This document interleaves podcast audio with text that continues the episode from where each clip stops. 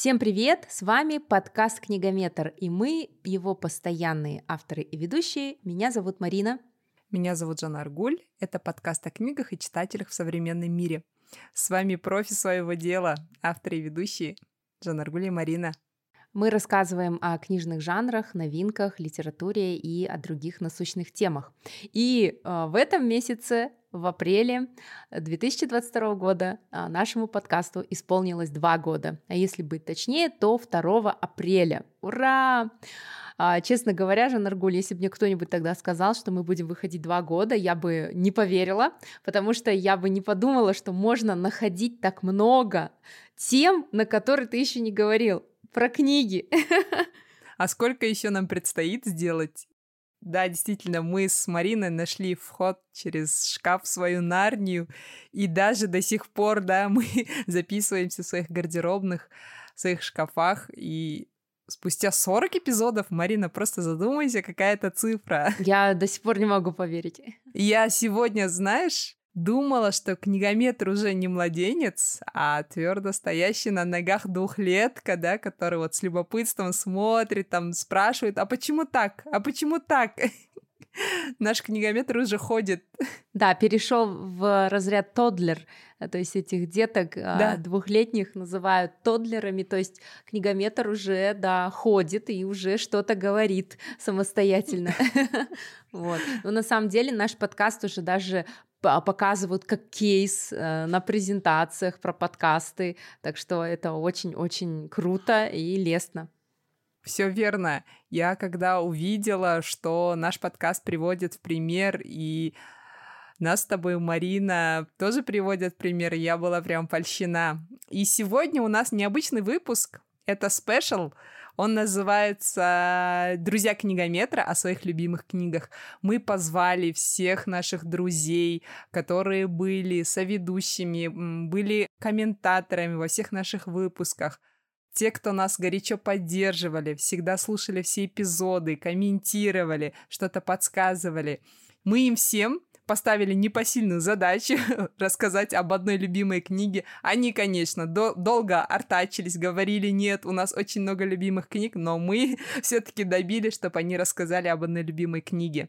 И также мы с Мариной тоже поделимся о своих любимых книгах. И даже наша монтажер звука Асем Саршева, благодаря которой эти выпуски выходят такими чистыми, без наших оговорок, без а, каких-то лишних шумов и с красивым джинглом, это все заслуга нашей Асем, и Асем тоже большой книголюб, и она тоже, как а, часть команды книгометра, подготовила запись про свою любимую книгу. Итак, как будет построен сегодняшний выпуск? Вы услышите аудиозаписи наших друзей, а, друзей книгометра, таких же книголюбов, как и мы, с которыми мы любим обсуждать и подкасты, и книги. Перечислим, да, кто это будет, чтобы наши слушатели узнали. Итак, а, нам рассказали про свои любимые книги. Майя Акишева, журналист, Алина Мустафина, журналист, редактор, сторителлер, э, блогер, Амина Мирсакиева, ученый и ведущая подкаста «Белка и стрелка», а, Нурлан Имангалиев, наш большой друг, учитель, тоже подкастер, которого вы неоднократно а, слушали как гостя и нашего, можно сказать, уже соведущего в некоторых наших эпизодах. А также Олеся, тоже подруга нашего подкаста, которая принимала участие в записи, банкир, который читает больше ста книг в год. Также нам дали комментарии наши коллеги Айнель из подкаста Ой Детокс. Айнель тоже большой поклонник книгометра, что постоянно меня радует. И мы позвали наших... Как мы называли? Книжные сестры книжные сестры, астрологические сестры наши, да, да, да. Стивен Книг, это наши любимые Наташа, Валя. Аня, к сожалению, была в отпуске и не смогла нам дать комментарий, но мы сегодня услышим двухголовых Стивен Книгов. И Дастан, наш самый любимый коллега Еркебала, представитель казахоязычных подкастеров, соавтор и соведущий подкаста Тиме. Надо сказать, что я пока еще сама до конца не прослушала записи, поэтому а, мне тоже будет сюрпризом, и я хочу послушать это все уже на, в, в монтаже в первом драфте, Вот прям, знаешь, чтобы вот целым выпуском, да, не каждая аудиозапись. Правда, некоторые люди нервничали, говорят, ой, мне так сложно выбрать одну книгу, ой, а я так долго наговорил, там, а, если что, вырежете. Но я уверена, что все эти рекомендации будут интересными, неожиданными, да, и, возможно, отличающимися от того, о чем мы вам рассказываем. Даже Наргуль? Да, я даже не знаю, какую книгу выбрала Марина. Я буквально сегодня Марине жаловалась. Марина, ты выбрала, я не могу. Мне было сложно очень. Но ты знаешь, я примерно догадываюсь, какую книгу ты выбрала. Примерно. Конечно, за два года твои литературные вкусы изучила. Ну и ты, когда услышишь мою книгу, ты скажешь, а, я так и думала. А мне кажется, ты не угадаешь. Я угадаю, я угадаю. Это вот ну, давай из трех, вот из трех, из двух даже авторов. Я думаю, я тебя удивлю. Ну хорошо, будем надеяться. Вот. Ну что, поехали, ребят, Давай. слушаем друзей книга. Поехали.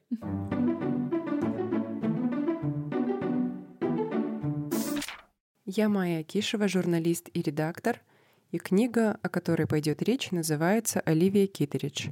Ее написала Элизабет Страут. У меня не было никаких ожиданий от книги.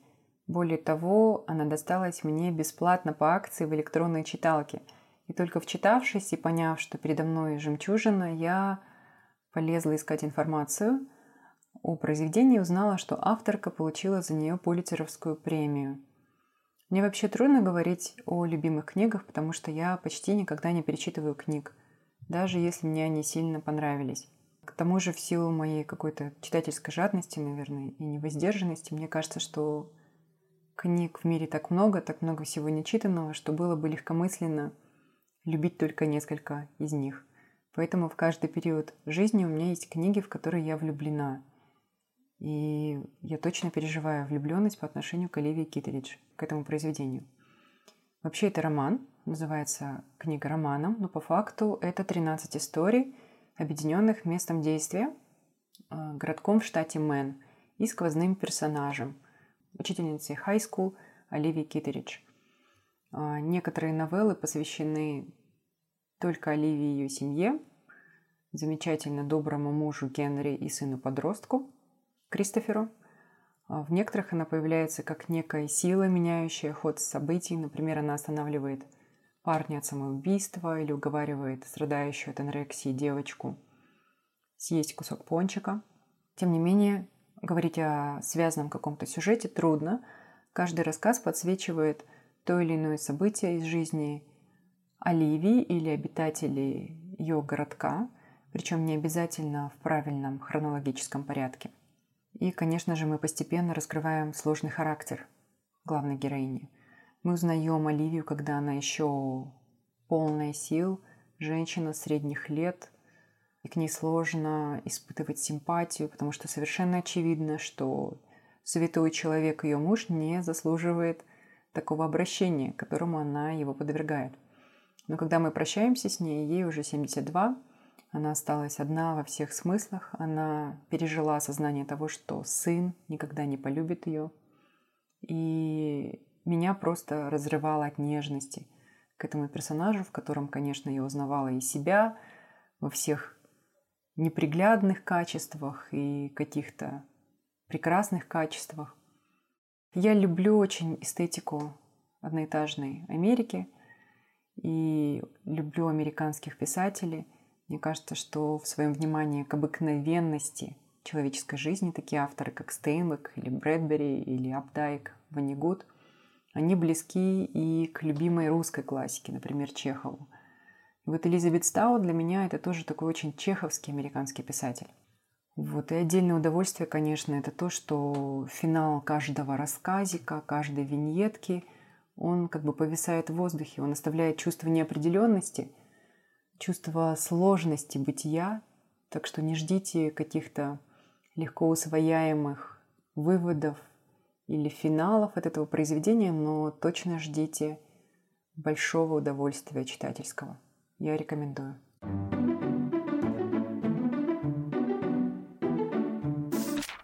Привет всем, это Нурлан. От всей души поздравляю подкаст «Книгометр с днем рождения». Вы крутые. Благодаря вам я открыл для себя немало классных книг и авторов, и думаю, самим книгам и авторам очень сильно повезло, так как они получили приток суперских читателей благодаря книгометру. Любимых книг у меня много, но одну книгу я могу перечитывать почти бесконечно, и при каждом прочтении открываю для себя что-то новое и интересное. Это книга английского математика и фотографа Чарльза Латвиджа Доджсона, более известного нам как Льюис Кэрролл. Книга называется «Приключения Алисы в стране чудес». Изначально история называлась «Приключения Алисы под землей», и состояла она из коротких устных рассказов о девочке Алисе, которыми Кэрол развлекал дочерей своего друга. Одну из трех дочерей, кстати, звали Алиса Плезенс, и именно она настояла на том, чтобы он собрал эти рассказы в книгу. Книга является чуть ли не эталоном жанра литературный нонсенс, содержит в себе кучу разных примеров игры слов, символизма, философии, отсылок к логике, к математике. И что интересно, восприятие книги меняется в зависимости от того, на каком языке вы ее читаете. Те, кто читали ее на русском, например, попробуйте прочесть на английском, и вы поймете, о чем я. А те, кто знают французский, найдут еще больше смысла и юмора в некоторых моментах книги. Я даже как-то шутил со своими учениками, что чем чаще вы смеетесь или улыбаетесь при прочтении Алисы, тем выше ваш уровень английского. Кстати, оригинальные иллюстрации книги тоже делал сам Льюис Кэрролл. И вот вам цитата напоследок. «А где я могу найти кого-нибудь нормального?» – спросила Алиса. «Нигде», – ответил кот. «Нормальных не бывает. Ведь все такие разные и не похожие. И это, по-моему, нормально».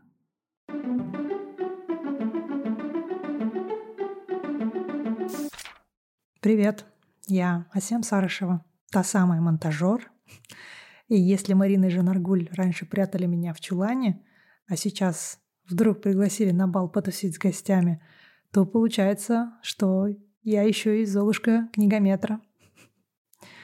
Все остальное время, когда я не в чулане, я перевожу документальное кино и делаю обзоры иностранной прессы. Для сегодняшней подборки любимых книг я выбрала нон-фикшн книгу, которая называется «История мира в 100 предметах». Она состоит из 100 глав. В центре каждой главы один экспонат из коллекции Британского музея. «История мира в 100 предметах» — это книжная адаптация одноименного подкаст-проекта BBC Radio и Британского музея. Очень впечатляет масштаб проекта. Над ним работали 100 кураторов в течение четырех лет — Необычно то, что в книге не упоминаются большие шумные исторические события. Напротив, она предлагает посмотреть на историю по-другому. Совсем не так, как нас обучали в школе. К примеру, Средиземноморье не рассматривается как центр цивилизации. И в книге не говорится, что богатые культуры Тихого океана, Америки и Африки возникли только после контакта с европейскими поселенцами и колонизаторами. Мне очень понравились главы о предметах, связанных с письменностью, торговлей, обо всем, что помогало правителям того времени создавать государство, управлять ими и продвигать свой авторитет. Например, чеканка монет с изображением правителей в профиль, возваяние статуй самим себе. Например, меня рассмешил э, факт о фараоне Рамзесе II. Оказывается, в целях экономии времени и бюджета он просто менял надписи на ранее существовавших скульптурах, и э, вуаля, статуи стали носить его имя и прославлять э, его достижения. Давайте зачитаю отрывок из главы от предмете номер 15. Это глиняная табличка, на которой в Месопотамии 5000 лет назад клинописью записывали разные данные. Например, делали расчет заработной платы рабочим. Цитирую. «Мы склонны думать, что письмо связано с поэзией, художественной литературой или историей. Но ранняя литература в этом смысле на самом деле была устной. Ее заучивали наизусть, декламировали или пели. Люди записывали то, что не могли выучить наизусть. То, что не могли превратить в стихи, и почти повсюду письмо было связано с ведением записей, подсчетом бобов или, как в случае с этой маленькой табличкой, с подсчетом пива. Пиво было основным напитком в Месопотамии и выдавалось в качестве пайка рабочим. Только позже письменность начали использовать для выражения эмоций, а не для расчета пайков. Бухгалтеры добрались до письменности гораздо раньше, чем поэты.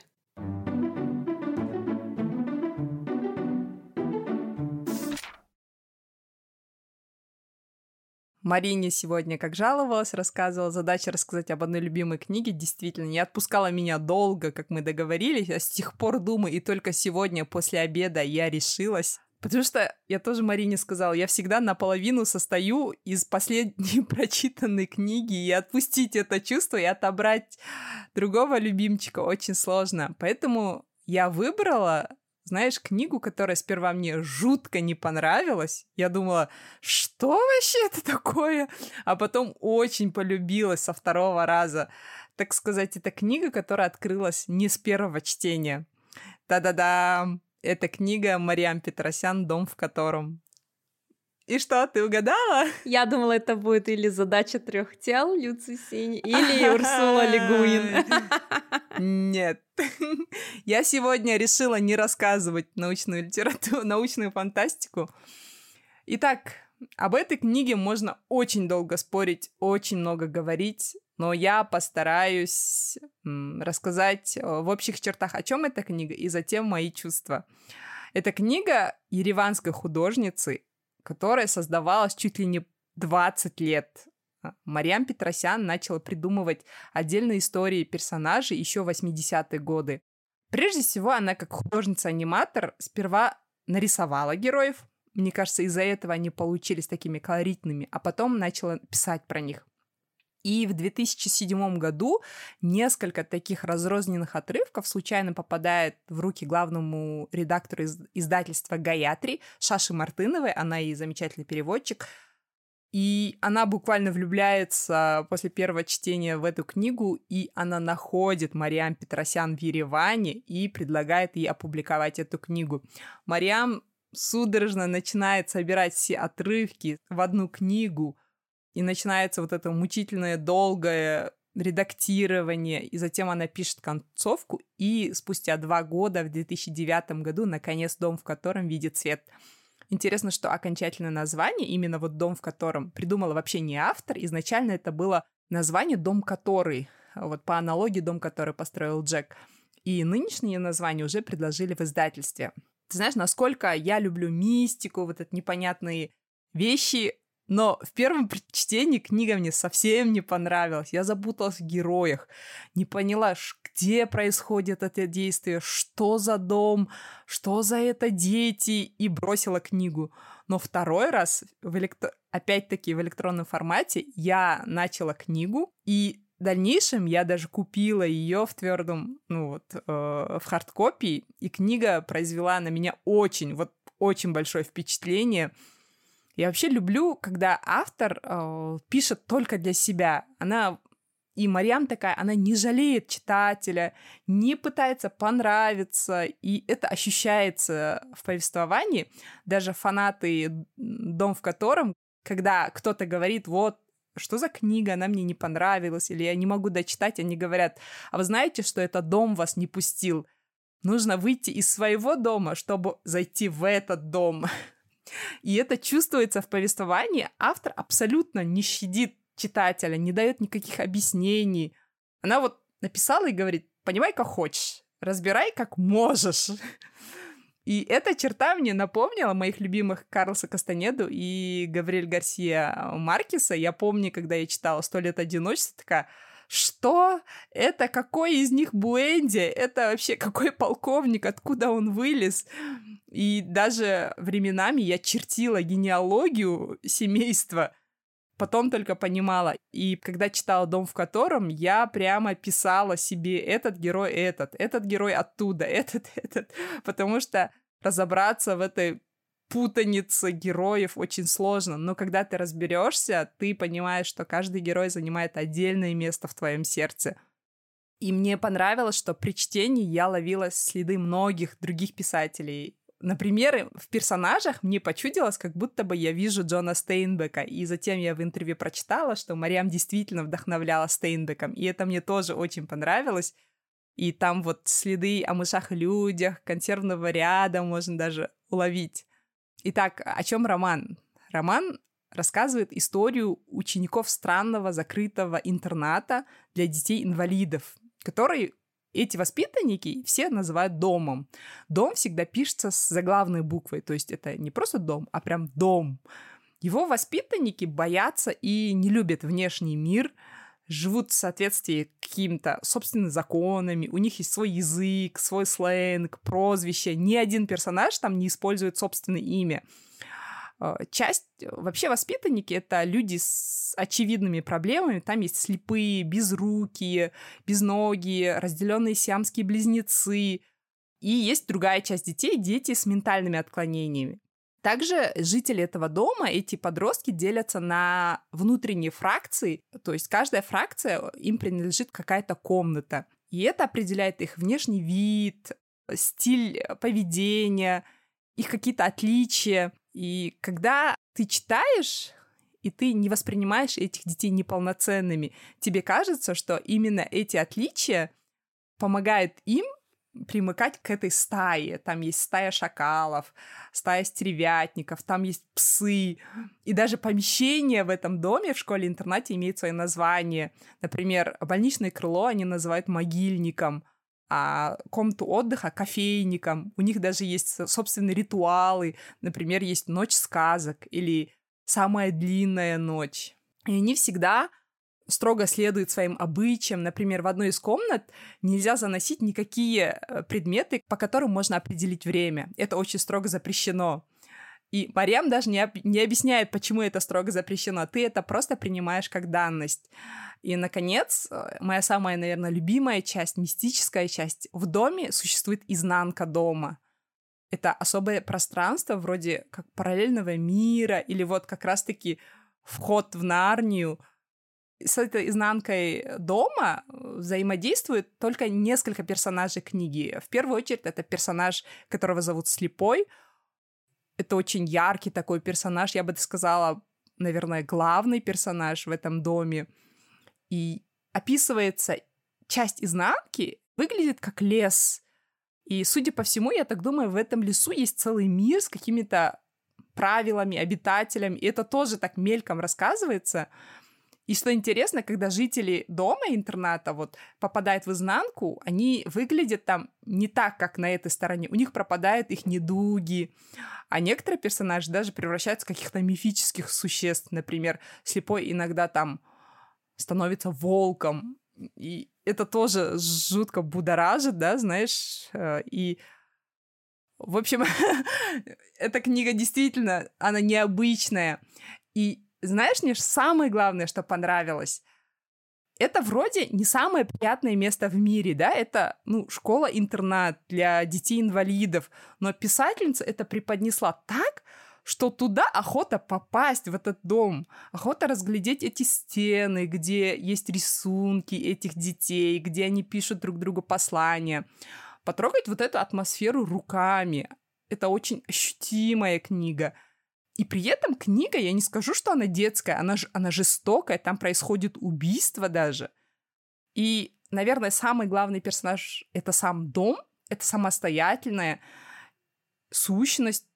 Дом осознает трагедии этих брошенных детей, даже порой спасает их. Может, поэтому воспитанники дома боятся уйти в наружность, то есть наружность — это вне дома.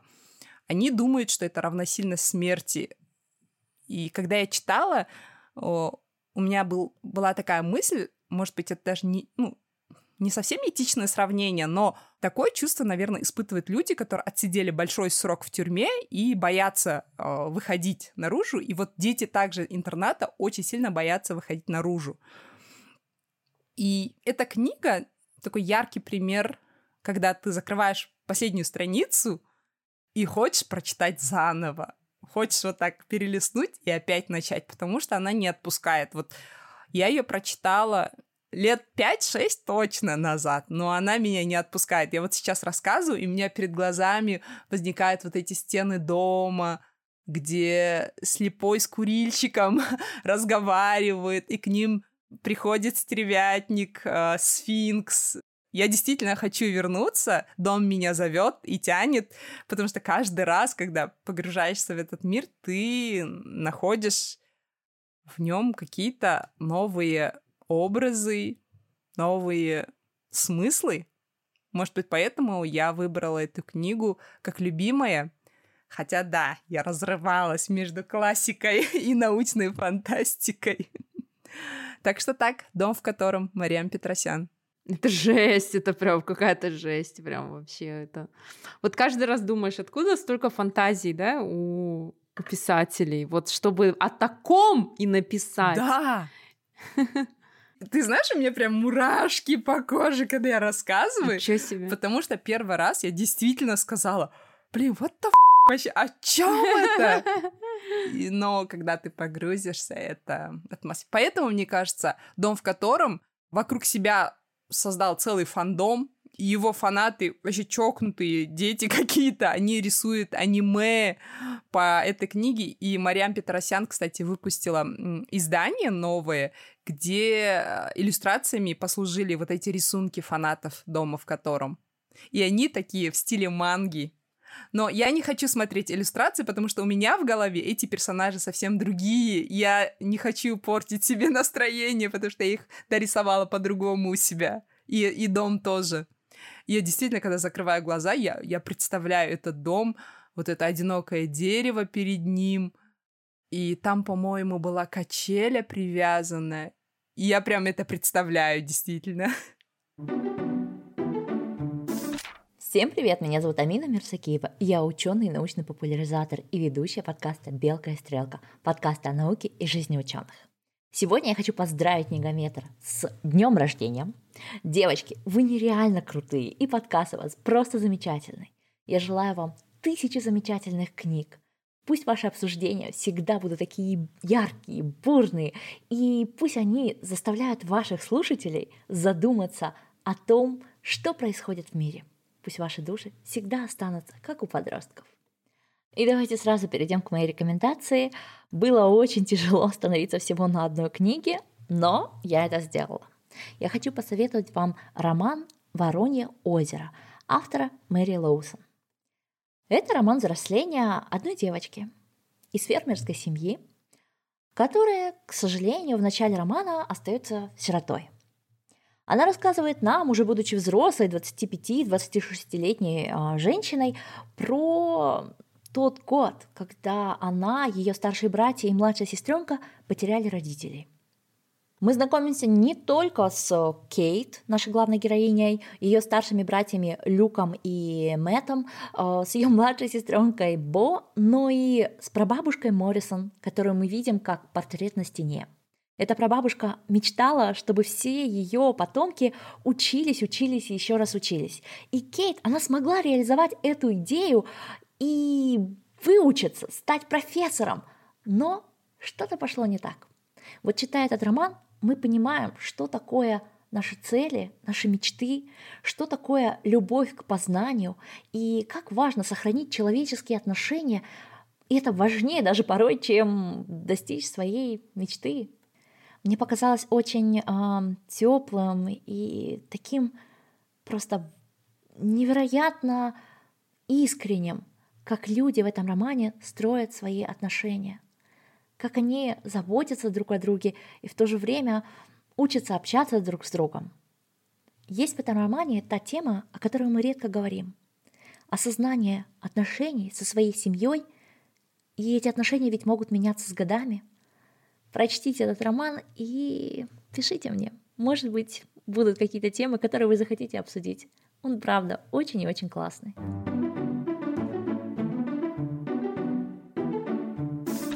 Всем добрый день, меня зовут Тастан, и сегодня я хотел бы рассказать о своей любимой книге.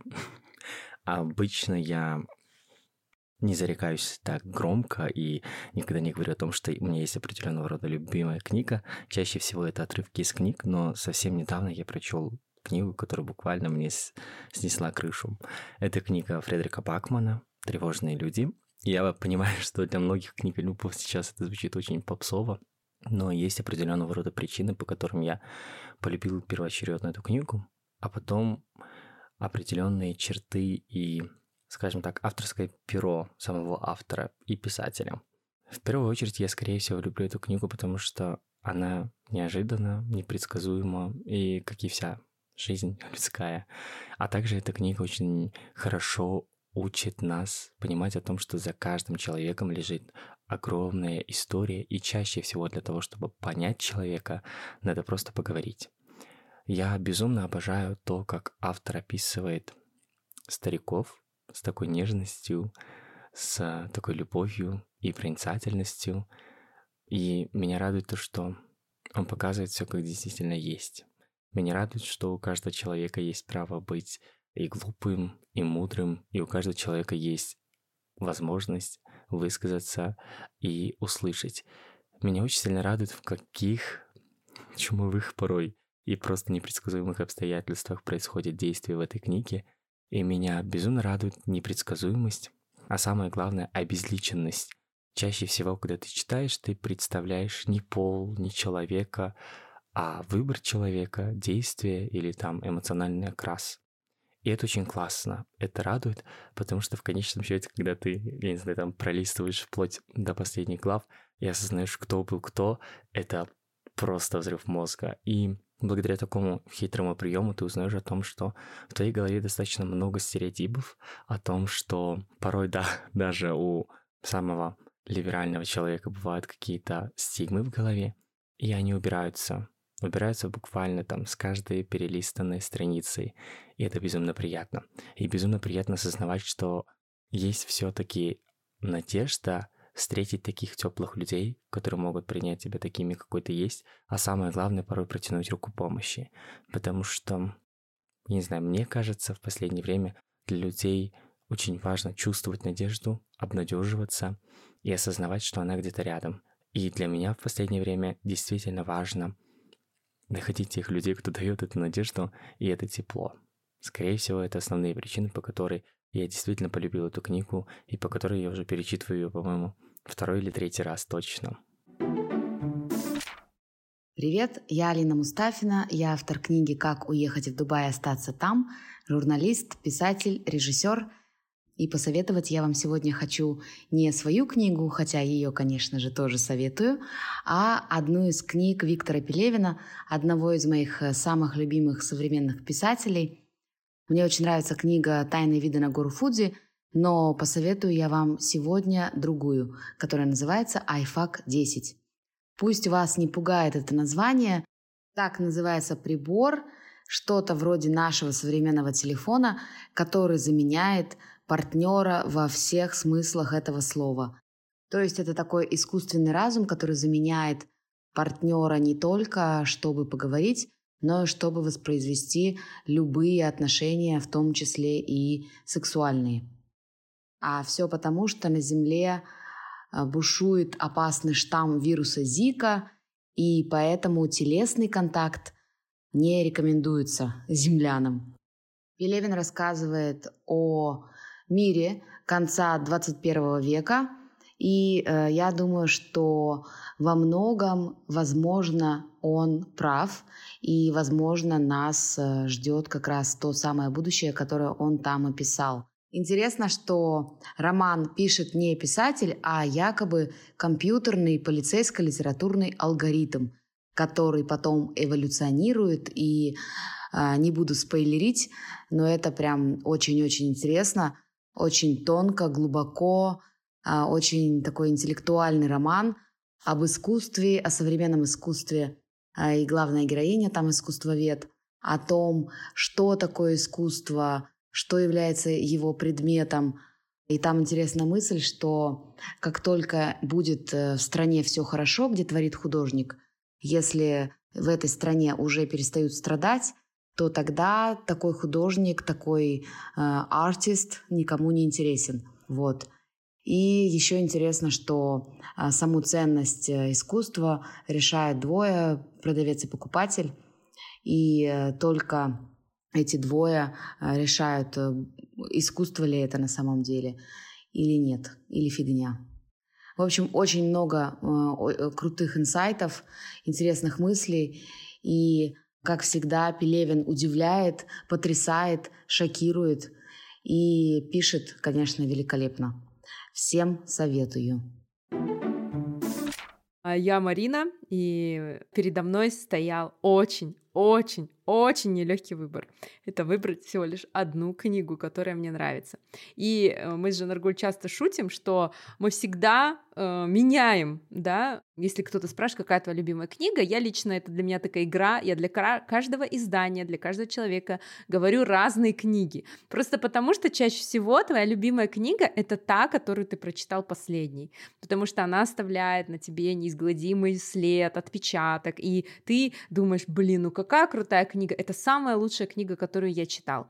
А еще я заметила, что почему люди так часто называют своими любимыми книгами именно книги, которые они читали в детстве или в юности, а, и это чаще всего классика, потому что, мне кажется, еще зависит от периода жизни, когда вы это читали посмею заметить, что то, что мы читали, а, будучи очень впечатлительными а, именно в юности, такими принципиальными максималистами, скорее всего, вот эти книги и оставляют нас отпечаток. И когда мы их перечитываем уже будучи зрелыми, то зачастую, по крайней мере, я просто удивлялась, как я могла любить эту книгу, либо не так. Я просто понимала характеры героев лучше.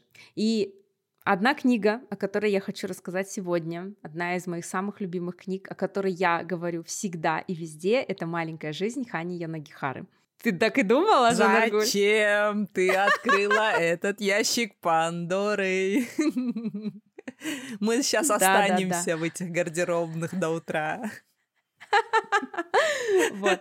А, на самом деле, когда я сейчас а, для себя перечисляю своих любимых писателей и современников, а, я могу выделить именно трех писательниц. Это Донна Тарт, это Ханя Янагихара и это Селеста Инг.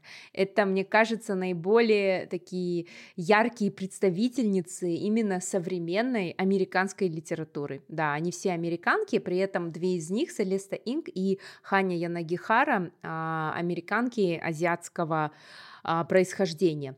Расскажу про Ханью, кто она такая и почему у нее такое необычное имя. У отца Хани японские корни, а мать из Южной Кореи, из Сеула. А сама Ханя родилась в Лос-Анджелесе и успела пожить на Гавайях. И именно поэтому ее называют американкой гавайского происхождения. А жила она в разных частях США и в том числе в Нью-Йорке. Ханя Янагихара работала редактором Конде Наст, это большой медиа-холдинг самых известных глянцевых журналов, и в перерывах между своей основной работой Ханя писала вот этот роман. Причем это ее не дебютный роман, ее первый роман называется «Люди среди деревьев», и, кстати, именно этому роману обязан названием мой подкаст «Морское время», потому что там я вычитала это словосочетание, оно мне очень понравилось, и я решила подкаст назвать именно так, хотя книга вызвала у меня довольно-таки неоднозначные эмоции. И книга «Маленькая жизнь», почему вот возмутилась Жанаргуль, она тоже неоднозначная. Я эту книгу прочитала в 2017 году, книга вышла в 2015 году, и сразу же появилась куча отзывов э, в прессе, в англоязычной прессе про эту книгу. Когда ее перевели на русский язык, точно так же она произвела огромный фурор, шум, и, честно говоря, меня просто зацепила фамилия, да, имя и фамилия этой писательницы. А, именно поэтому я решила ее прочитать. И нет, эта книга не образец э, лучшей литературной истории или не образец э, той книги, после которой тебе хочется жить или которая изменила бы тебя. Я могу назвать кучу других книг, но почему-то, когда вот мне нужно выбрать именно любимую свою книгу, то почему-то именно эта книга приходит мне на ум.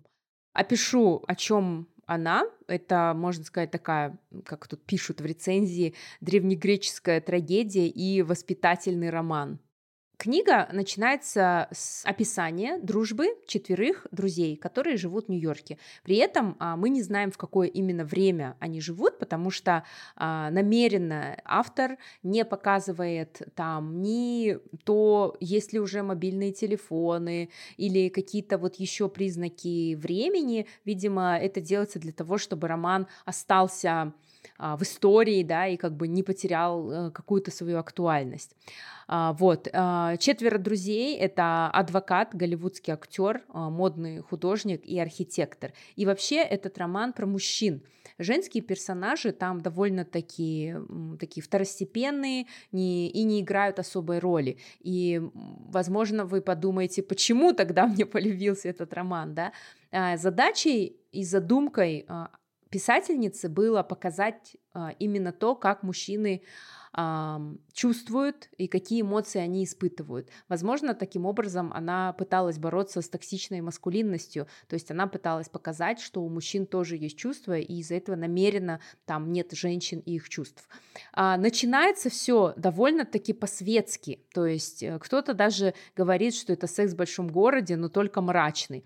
И вначале ты окунаешься в этот Нью-Йорк, в этот а, безумный, а, безумный мир высокого искусства, искусства абсолютно непонятного, какие-то тусовки, какие-то отношения, ты думаешь, ну да, они просто друзья, и что они сейчас будут делать, ха-ха, там, цеплять девчонок или парней, да, и просто дружить. Но потом это оказывается роман об огромной травме, и это просто настолько больно читать, что когда мы обсуждали в книжном клубе этот роман, многие участники говорили, и я читала очень много рецензий, что я хочу стереть свою память и забыть все, что я читала в этом романе.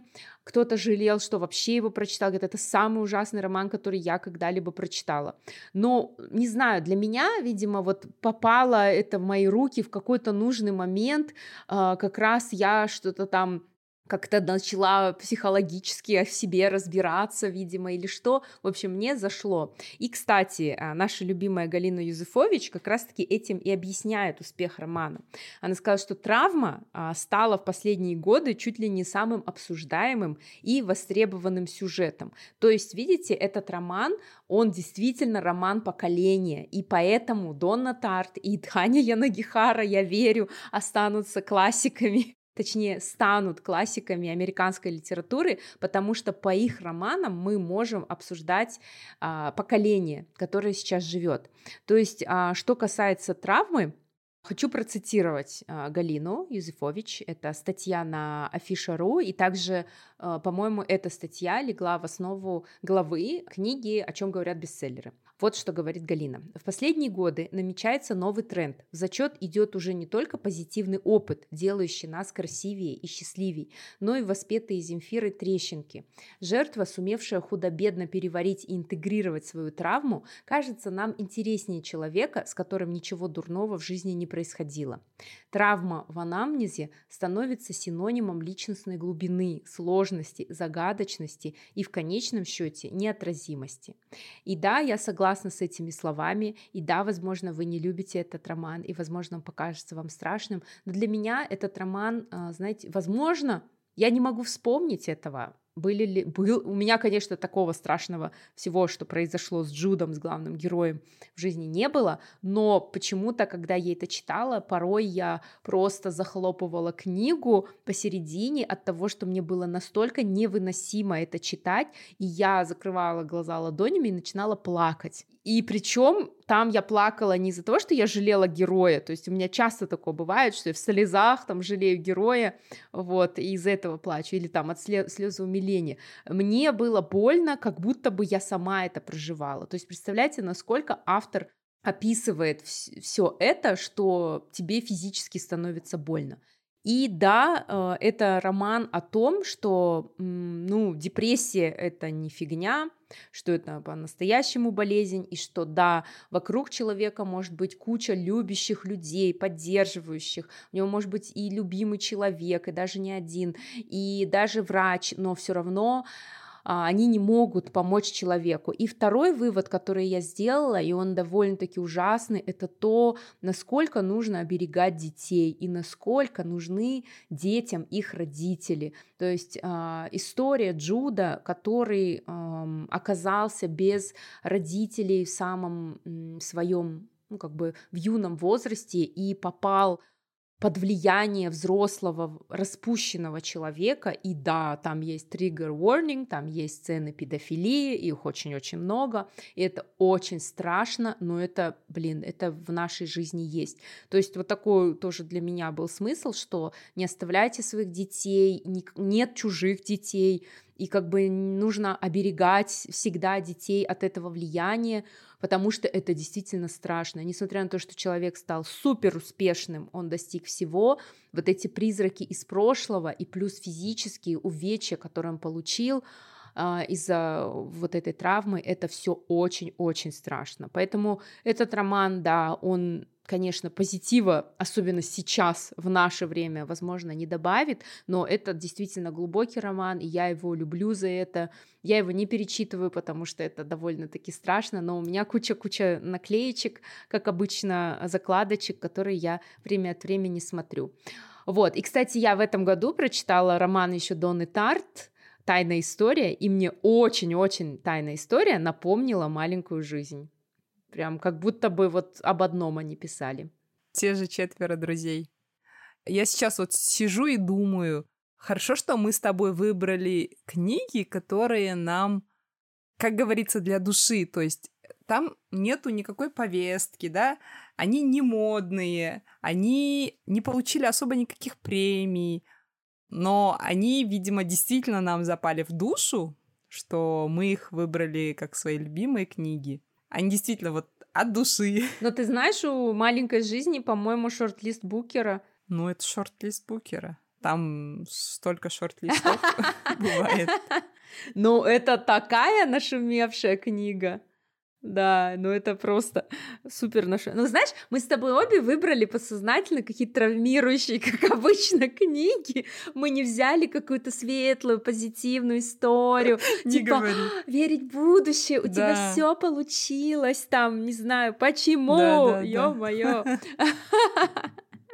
Блин, почему мы любим чернуху? Вот действительно. Нам нужно сделать а, Dark Side of книгометр по платной подписке, где будет только чернуха, Да. потому что, мне кажется, наши слушатели на такое не подписывались. Они хотят э, позитива, они хотят какого-то легкого позитивного чтива. Но мы вам обещаем, мы сделаем такую подборку, да, давай сделаем, потому что у нас уже четвертый выпуск в этом году, по крайней мере, мы с тобой вещаем только о чем-то страшном и насильственном. Давай, давай. Ой, просто а, моя альтернативная книга в Second Choice, которую я хотела сказать, она там вообще про убийство, так что это американская трагедия, тоже один из моих самых любимых романов, там тоже как бы я, не, не настолько она прям история успеха, там пацан шел к успеху, но что-то не получилось, вот такая вот история. Да. Давай сделаем какую-нибудь подборку жизнеутверждающих светлых книг. Если мы сделаем подборку позитивных книг, то, скорее всего, там будет что-то типа а, «Психолог в концлагере», «Скажи жизни да», Виктор Франкл, «Как выжить» и все такое. Да, найдем чернуху. Да, это нер- нервный смех. Да, я, кстати, заметила, что я когда говорю про какие-то серьезные вещи, я часто нервно смеюсь, а оно слышится, как будто мне смешно и весело. Так что простите, если вам так показалось.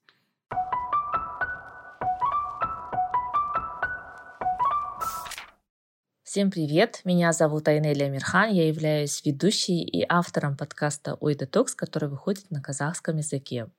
С большим удовольствием поздравляю своих коллег Жанна Аргуль и Марину с двухлетием подкаста «Книгометр». Я являюсь постоянной вашей слушательницей и всегда с большим интересом жду новых эпизодов. Сегодня хочу поделиться одной своей любимой книгой, которую из множества прочитанных книг выбрать было совсем нелегко. В последнее время мне нравятся книги, написанные женщинами о женщинах. И одной из таких книг является книга Элизабет Гилберт «Город женщин».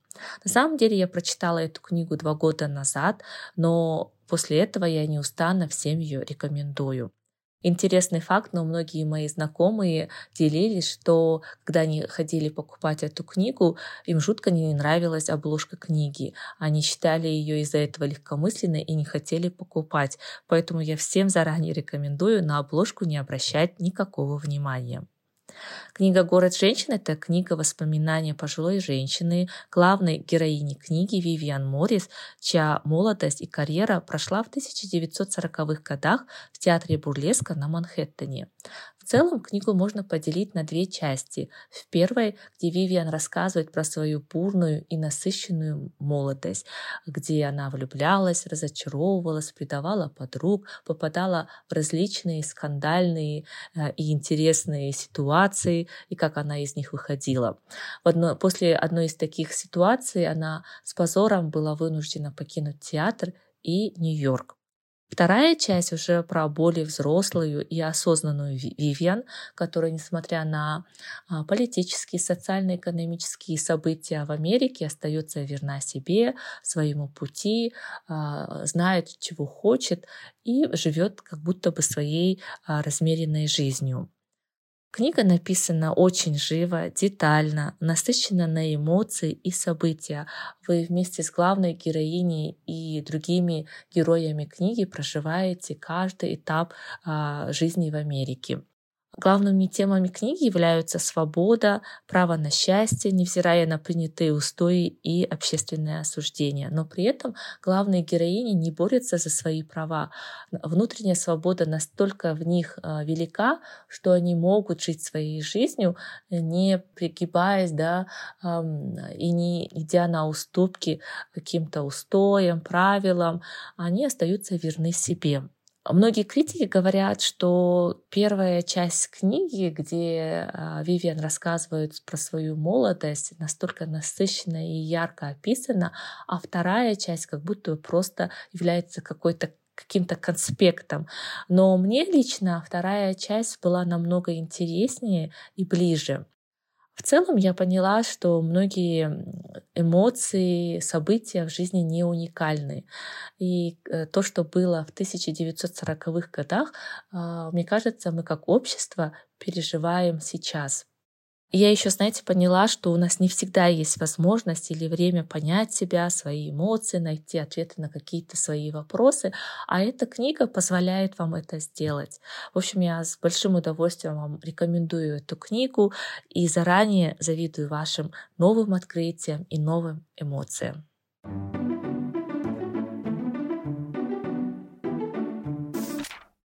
Всем привет! Мы бы хотели еще раз поздравить с днем рождения замечательный подкаст «Книга Метр» и пожелать Марине Жанаргуль много-много лет а, замечательной творческой деятельности и чтобы побольше нам рассказывали о книгах. И сегодня мы от подкаста «Стивен Книг» расскажем а, вам о паре книг, которые, ну, пожалуй, даже рискнем назвать любимыми – у меня, Натальи, а, недавно даже сменилась любимая книга, и изначально я хотела рассказать о, об американских богах Нила Геймана, но в последнее время поняла, что эта книга, когда я села ее перечитывать, уже как-то не так у меня восторги вызывает, а, притупилась, наверное, вкус и обоняние, вот. Но зато ее место занял замечательный роман «Дом духов». «Дом духов» — это чудесная комбинация странного и реалистичного. Ну, в общем-то, это сага о э, семье, что я читаю редко, но в данном случае роман Изабель Альенде просто потряс весь мой мир. Э, вышел он впервые в 1982 году, но до сих пор, мне кажется, очень многие события и отношения, которые в нем описаны, могут быть актуальны. Это история о нескольких поколениях э, женщин и мужчин, которые, в общем-то, их окружают – и как они друг на друга влияют, создают, изменяют, и вообще вот эти перипетии не только отцы и дети, но и мужья и жены, братья, сестры, и как сильно мы все зависим друг от друга, и как бы не хотелось жить отдельно, мы все равно все создаем одну семью. И не всегда в этой семье все гладко, часто происходят какие-то расхождения, но Изабель Альенде просто божественно совмещает все это, показывая, на мой взгляд, что даже когда вы не согласны во многом а, со своими родственниками, а может быть и просто даже в малом, но родственники у вас такие же темпераментные, как Эстебан Труэба, один из главных героев Дома духов, то, несмотря на это, все равно можно оставаться семьей, помогать друг другу, объяснять, если кто-то не прав. Но на самом деле для меня самая большая прекрасная сторона этой книги именно в магическом реализме, потому что без него никуда. Невероятнейшие события разворачиваются на протяжении всего романа «Дом духов», когда одно поколение сменяется другим, третьим и так далее. все это время происходят и очень большие социальные изменения в стране, в Чили, и не всегда хорошие, далеко не всегда, и по мере действия романа мы, конечно, видим, как накаляется обстановка, и завершается все это большим нехорошим бумом, но, может быть, именно за счет этого такой невероятно сбалансированный роман, который показывает, что несмотря на вот безумие окружающего мира, семью можно сплотить вокруг себя, можно удерживать, но для этого нужно что-то делать. Для этого нужно слышать и слушать друг друга. Для этого нужно уделять внимание и иногда, может быть, где-то уступать, а где-то помогать. А, и вот в этом, наверное, одна из самых ярких разниц между Эстебаном Троевой, от лица которого ведется большая часть повествования, и его жены Клары, Клары Дельвайе, Клары Троеба, когда она вышла замуж. Абсолютно потрясающая женщина, и точно так же все ее дочери и сыновья создают дом духов не только как дом, помещение, но и как вот эту семью, преемственность поколений. Божественный сеттинг, а, невероятная темпераментность персонажей, колоритность, а, то, какие они все разные — но в то же время в них во всех угадываются некие тропы. И мне кажется, а, в романе «Дом духов» каждый найдет для себя что-то. В этом есть и очень много феминистской мысли, в этом есть очень много марксистской мысли. А, в нем очень много рассказывается об истории критики капитализма, о том, как это переживается, в принципе, людьми. Поэтому все, что я могу сказать, это запаситесь чаем, запаситесь свободным временем и приятного чтения романа «Дом духов». Привет! Это Валентина из подкаста «Стивен книг», и я расскажу вам о своей любимой книге. Это роман Уильяма Фолкнера «Авессалом, Авессалом». Он просто олицетворяет собой э, жанр южной готики, который полон противоречий, легкого налета мистики и в основном достаточно мрачных тем, связанных с расизмом, э, со смешанными браками – и вообще с темой смерти, с темой происхождения, рода и наследования. В этом романе Уильям Фолкнер рассказывает о герое, который пытался создать себя сам. Он пытался создать себе что-то вроде истории, династии и хотел, чтобы все запомнили его как великого человека. Он не жалел для этой цели ни себя, ни свою новообретенную семью. И вообще его такая одержимость собственным величием совершенно логично привела не к расцвету великого нового рода сатпанов, а к его очень катастрофическому закату. Роман полон темной иронии, характерной для Фолкнера, и, конечно, самая его потрясающая часть — это язык Фолкнера, великолепное использование а, синтаксиса и лексики, которое просто, кажется, околдовывает, зачаровывает читателя и гипнотизирует. Возможно, роман не так уж и легко читается. Я прочитала его с третьей попытки, но когда я дочитала его, я была уверена, что все мои усилия были вознаграждены. Этот роман с самых своих первых строк вошел в мой личный супер-топ.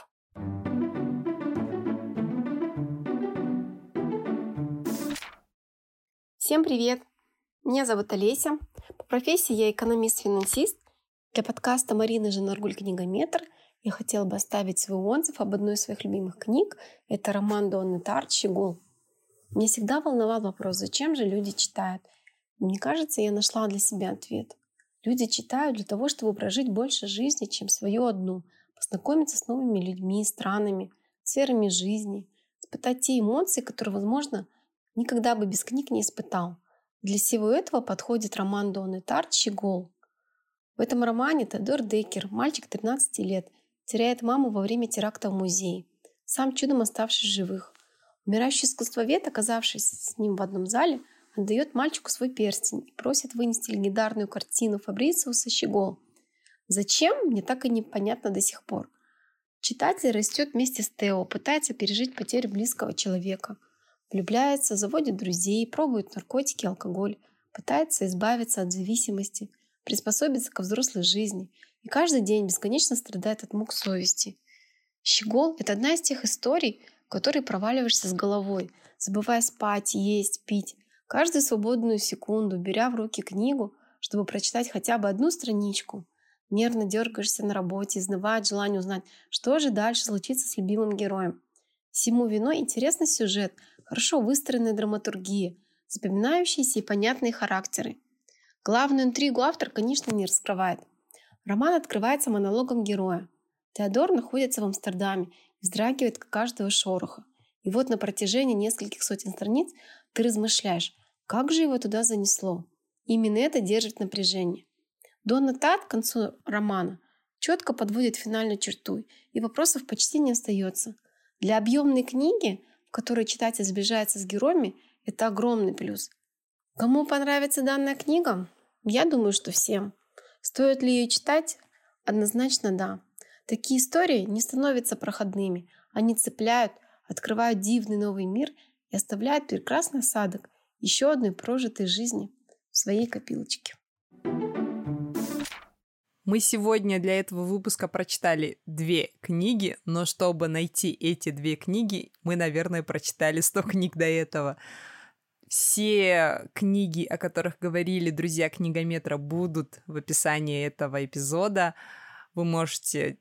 О, это будет подборка книгометра.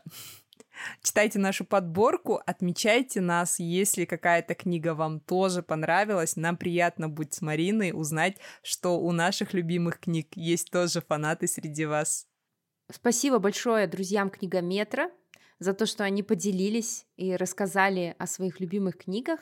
И мы встретимся с вами в следующем выпуске. Не забывайте а, рекомендовать нас друзьям, скидывать им ссылки в WhatsApp-чаты и в Telegram-чаты, а также не забывайте ставить нам а, оценки в Apple подкастах, сердечки в Яндекс подкастах и пишите отзывы в Apple подкастах. Что-то давненько мы их не видели и не читали и не радовались. Вот. С вами был подкаст Книгометр. Всем пока. Всем пока. Thank you.